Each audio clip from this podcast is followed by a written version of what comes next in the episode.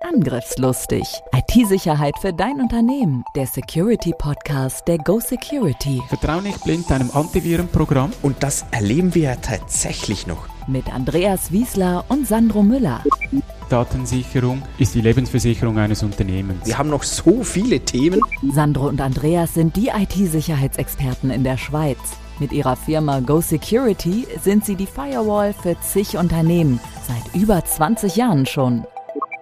Bereit für ein neues Update? Herzlich willkommen bei Angriffslustig. Heute wieder einmal mit Andreas Wiesler und mein Name ist Sandro Müller.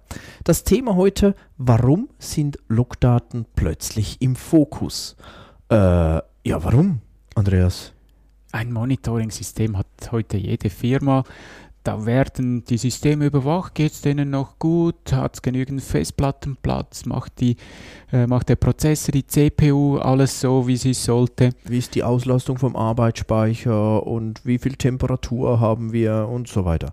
Genau, und plötzlich passiert's. Monitoring-System zeigt nichts an, aber ich habe ein Virus im Netzwerk. Alle Daten werden verschlüsselt. Monitoring reagiert überhaupt nicht. Ja, vielleicht dann, wenn ein System nicht mehr arbeiten kann. Und genau da kommen die Logdaten ins Spiel. Jedes System sammelt für sich Logdaten, jeder Zugriff, jede Aktion, die ich auf einem Ding mache, wird aufgezeichnet. Ja, und genau diese Daten, die müssen wir jetzt irgendwie in einen Zusammenhang kriegen. Es bringt nichts, wenn natürlich jeder Server, jedes Gerät diese Logdaten bei sich sammelt, die bleiben auf der Festplatte, äh, verstopfen vielleicht die Festplatte noch, aber es passiert nichts. Logdaten, das ist ja tatsächlich ein Riesenthema, weil ähm, es ist ja so, dass fast, fast alles, was passiert auf einem System, wird irgendwie ähm, dokumentiert und diese Dokumentation ist ja dann eben das Log. Nehmen wir mal, ähm, damit ihr euch das auch gut vorstellen könnt, nehmen wir mal jetzt nicht ein Serversystem, sondern ein Client-System, also ein PC-Notebook. Wenn ihr den einschaltet, das wird dokumentiert. Wenn ihr euch anmeldet, das wird dokumentiert. Es wird dokumentiert, wie häufig habt ihr euch vertippt beim Anmelden, wann habt ihr den Browser gestartet und auf welchen Webseiten wart ihr und so weiter und so weiter. Und so ähnlich ist es natürlich auch auf dem Server. Da, ich meine, Einschalten, Ausschalten ist nicht so relevant, weil das passiert beim Server hoffentlich nicht allzu häufig. Aber relevant ist dann eben, wann hat welche Applikation was gemacht, durch was wurde es ausgelöst, wo gab es irgendwelche Fehler und so weiter. Auch bei unseren Security Audits schauen wir immer noch in die Logdaten rein. Da sehen wir zum Beispiel, wann wurde der Server zum letzten Mal aktualisiert dann sieht es vielleicht auf den ersten Blick aus, wow, super, alle Patches wurden installiert und im Log sehen wir dann, ja, vor dem Audit haben sie noch schnell alle eingespielt, aber die letzten zwei Jahre passierte gar nichts. Gut ist dann der Extremfall, aber äh, tatsächlich, ja, das passiert, genau. Also ihr seht, äh, sehr großer Informationsgehalt in diesen Logs. Wenn die aber auf dem eigenen System bleiben, sind sie ja für uns nutzlos. Wo fallen dann noch Logdaten an, Sandro? Ja, wir haben natürlich mal gesagt, auf den Serversystemen mal an und für sich. Jetzt ist es so, ähm, wir haben im Betriebssystem selbst haben wir Logdaten. Einzelne Applikationen dokumentieren ebenfalls dort rein. Um mal einen Namen zu nennen, bei Windows äh, spricht man häufig von den Event-Logs oder bei äh, äh, Linux ist es dann ein Verzeichnis var Log und dort drunter sind dann diverse Logs auch wieder drin, aber Applikationen teilweise auch selbst für sich, dass sie noch Logfiles schreiben. Ganz wichtig übrigens bei Datenbanken, die haben dann äh, häufig auch ihre Methodik, um diese Logs zu, zu generieren. Mit diesen Logs kann ich ja dann auch äh, bestimmte Zustände nachvollziehen oder wiederherstellen und so weiter. Ähm, dann aber auch, was häufig ein wenig mm, unterm Radar bleibt, sind all die äh, diese Appliances, also all diese Systeme, die jetzt nicht auf Windows oder Linux, doch stimmt nicht ganz, sie basieren dann schon meistens irgendwie wieder auf Linux, aber die nicht ein klassisches Windows- oder Linux-System sind, sondern ich kaufe mir eine Box und habe irgendeine Weboberfläche, um das zu konfigurieren.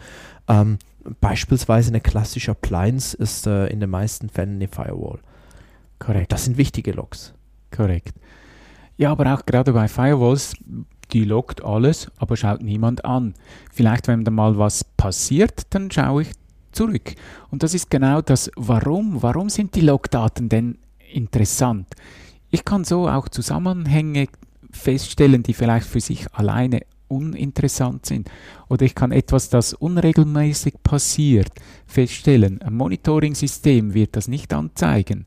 Aber in einem Log-System kann ich dann sagen, ja, jeden Tag um 8 Uhr hatte ich einen ganz kleinen Ausfall.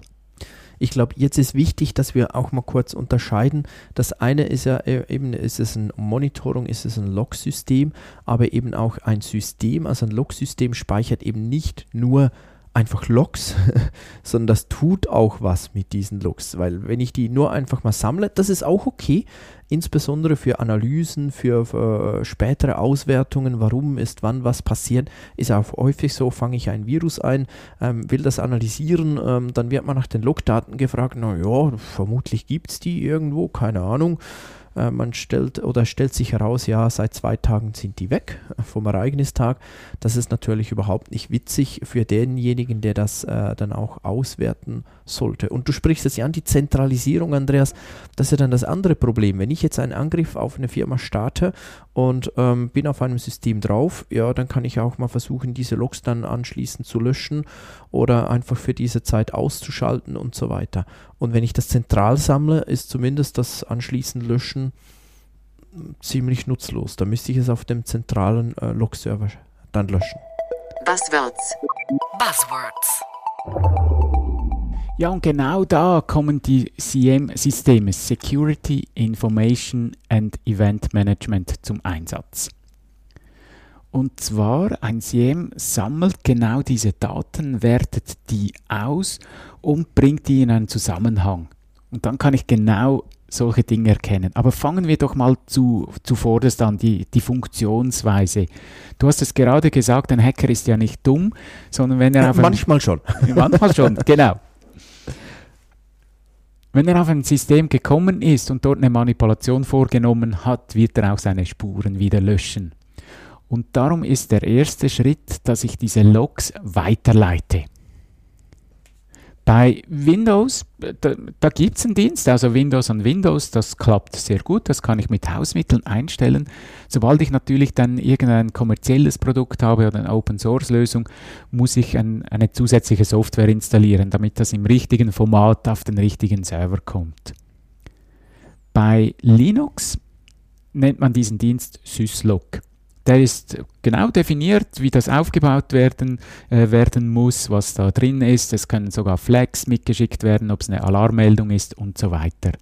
Das kann ich verschlüsselt oder unverschlüsselt machen und oft wird heute auch rsyslog mit zusätzlichen Funktionen genutzt. Also das können wir uns in einem ersten Schritt einfach mal so vorstellen, zuerst mal sammeln. Also zuerst brauche ich, dass wir alle diese Logdaten zentral sammeln. Das ist so der erste Schritt. Oder eben du, du nennst es auch unter Funktionsweise.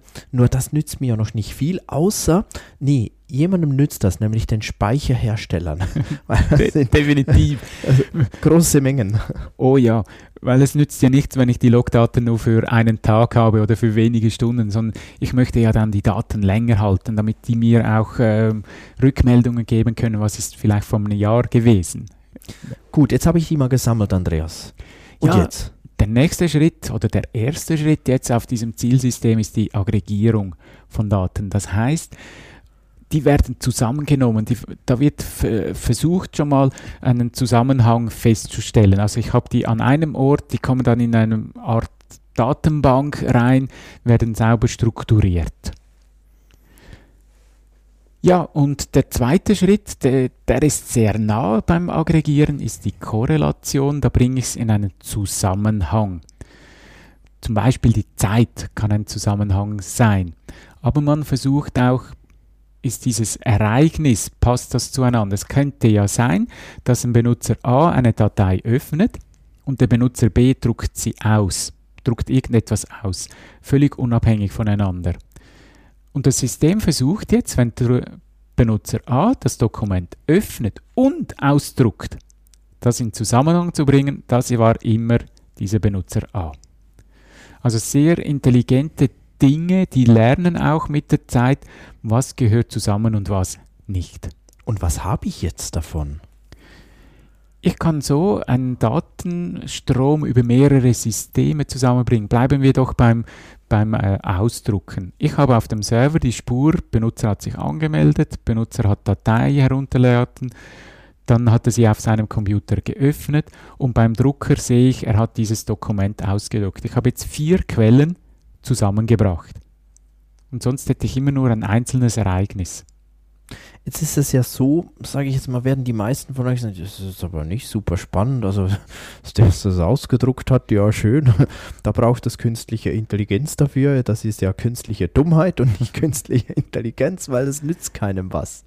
Es geht aber weiter. Ja, das Filtern, eben nur was für mein Unternehmen relevant ist, werde ich dann auch weiter verwenden. Das war jetzt nur ein Beispiel, zum einfach aufzuzeigen, wie diese Schritte sind. Nur mal angenommen, ich möchte wissen, wie viele Benutzer haben sich in den letzten 24 Stunden falsch angemeldet. Das ist schon eine größere Herausforderung. Ich habe verschiedene Systeme, ich habe verschiedene Benutzer, ich habe verschiedene Zeiten und genau das sind dann solche Stärken von solchen Programmen. Und eigentlich die, äh, eine wichtige Idee dahinter ist ja, dass nicht ich mir überlege, was könnte denn für mich so eine spannende Auswertung sein, sondern dass sich das eigentlich das System überlegt. Natürlich braucht es Inputs von mir, natürlich braucht es Hilfe von mir, zumindest zu Beginn, aber eigentlich die Idee ist ja nicht, dass ich, ah, jetzt könnte ich noch das auswerten und das geht natürlich auch, wenn ich ganz einen bestimmten Report möchte, aber dass das System das selbst macht. Also Nochmal, zuerst Daten sammeln, zentral und dann eben damit was anfangen und das möglichst automatisiert. Jetzt ganz ehrlich, hört sich brutal komplex an. Und ganz ehrlich, ja, ist es schon auch. Definitiv. Und das ist auch der Grund, äh, warum kommerzielle Anbieter einem schon hunderte, wenn nicht tausende Filter mitgeben, damit ich mir nicht selber den Kopf zermartern muss oder das System äh, über lange Zeit trainieren muss. Ich denke, gerade der erste Schritt, äh, Log weiterleiten, aggregieren, korrelieren, das kann jeder von uns. Da gibt es Anleitungen im Internet. Der Mehrwert kommt erst bei der Auswertung. Was ist interessant für mein Unternehmen? Und nur das ist der Mehrwert.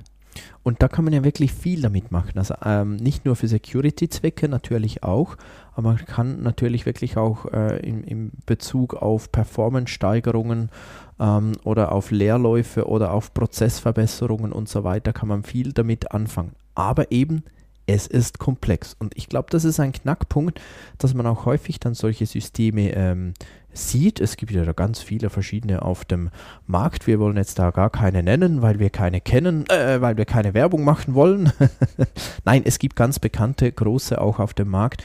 Ähm, sind auch nicht ganz kostenlos, teilweise ähm, ähm, gut, es gibt, äh, habe ich es heute gelernt, es gibt, ja. es gibt sogar Open Source Lösungen, ähm, aber äh, die sind häufig sehr, sehr teuer, werden dann eingesetzt oder irgendwo sagt man in der Firma, ich brauche jetzt sowas und das wird eingekauft und das wird installiert. Aber äh, häufig wird dann nicht viel damit gemacht. Ja, dann habe ich die Datenhalde mit von den Logdaten auf dem Server selber und dann noch irgendwo auf dem zentralen Speicher und das ist dann schade. Was ich auch oft sehe, die ISO 27001 hat im Kapitel A12.4 Protokolle, genauso Vorschriften. Du musst äh, die, die Logs sammeln, du musst sie auswerten, du musst sie schützen. Dann wird, nennen wir es mal beim Namen Greylog zum Beispiel, verwendet als Open Source, kann man ein Hacken machen. Ja, wir haben die Logs zentral, aber es arbeitet niemand damit. Und dann habe ich null Mehrwert. Also profitiere ich überhaupt nichts. Vor dem Shutdown. Ich möchte noch auf zwei, drei Dinge eingehen, was wichtig ist. Sandra, so der erste Punkt. Der erste Punkt, glaube ich, wo der sehr, sehr wichtig ist und, und das merkt man, also man merkt schnell, wenn das nicht stimmt. Und zwar, das ist die Zeit. Warum die Zeit? Ja, du sagst jetzt so trivial, merkt man schnell. Aber wir haben verschiedene Zeitzonen auf dieser Welt. Vielleicht bin ich ja auch in mehreren Ländern tätig. Dann habe ich vielleicht ganz kleine Abweichungen von 12 Millisekunden, was auch immer und schon können solche Systeme Mühe bekommen. Oder natürlich, ähm, die Firewall hat einfach nicht die gleiche Zeit wie euer Server, ähm, vielleicht sogar Minuten verzögert, dann bringt ihr das nie zusammen. Das wird nie richtig funktionieren. Also tatsächlich, und vielleicht sagt ihr es auch, ja, aber das ist ja heute einfach. Ähm, theoretisch ja. In der Praxis erleben wir es häufig auch noch als Knackpunkt, dass wirklich die Zeit überall im System stimmt. Ger äh, gerade vor kurzem habe ich das wieder erlebt in einem Netzwerk, wo irgendwie die Rechner ähm, drei, vier Minuten neben der echten Zeit waren. Ähm, man glaubt gar nicht, dass das heute noch passieren kann, aber ist echt eine Herausforderung. Ja, und bei Windows habt ihr eine maximale Zeit, wo der Client abweichen darf vom Server und sonst könnt ihr euch nicht mehr anmelden. Ehrlich gesagt ähm, habe ich das aber noch nie erlebt, dass die Abweichung dann so groß war. Ich habe es einmal korrekt, in meiner natürlich. Karriere erlebt, das ist so, ja. Ja, und eine Herausforderung ist auch, jetzt habe ich einen Server mit allen Logdaten. Cool, oder? vor allem auch für den Hacker. Ich muss nicht mühsam von allen Systemen das zusammensuchen, sondern die haben mir da einen hingestellt, wo ich alles auf einen Blick finde. Und das wird häufig auch unterschätzt, weil man, man ist dann so der Meinung, das sind ja nur Logdaten. Also, was will denn der Hacker mit Logdaten? Aber die sind schon spannend. Da hat es ja sehr viele Informationen, Benutzernamen, IP-Adressen, äh, Systeme, wer was macht und so weiter. Doch, da gibt es ganz, ganz viel Spannendes.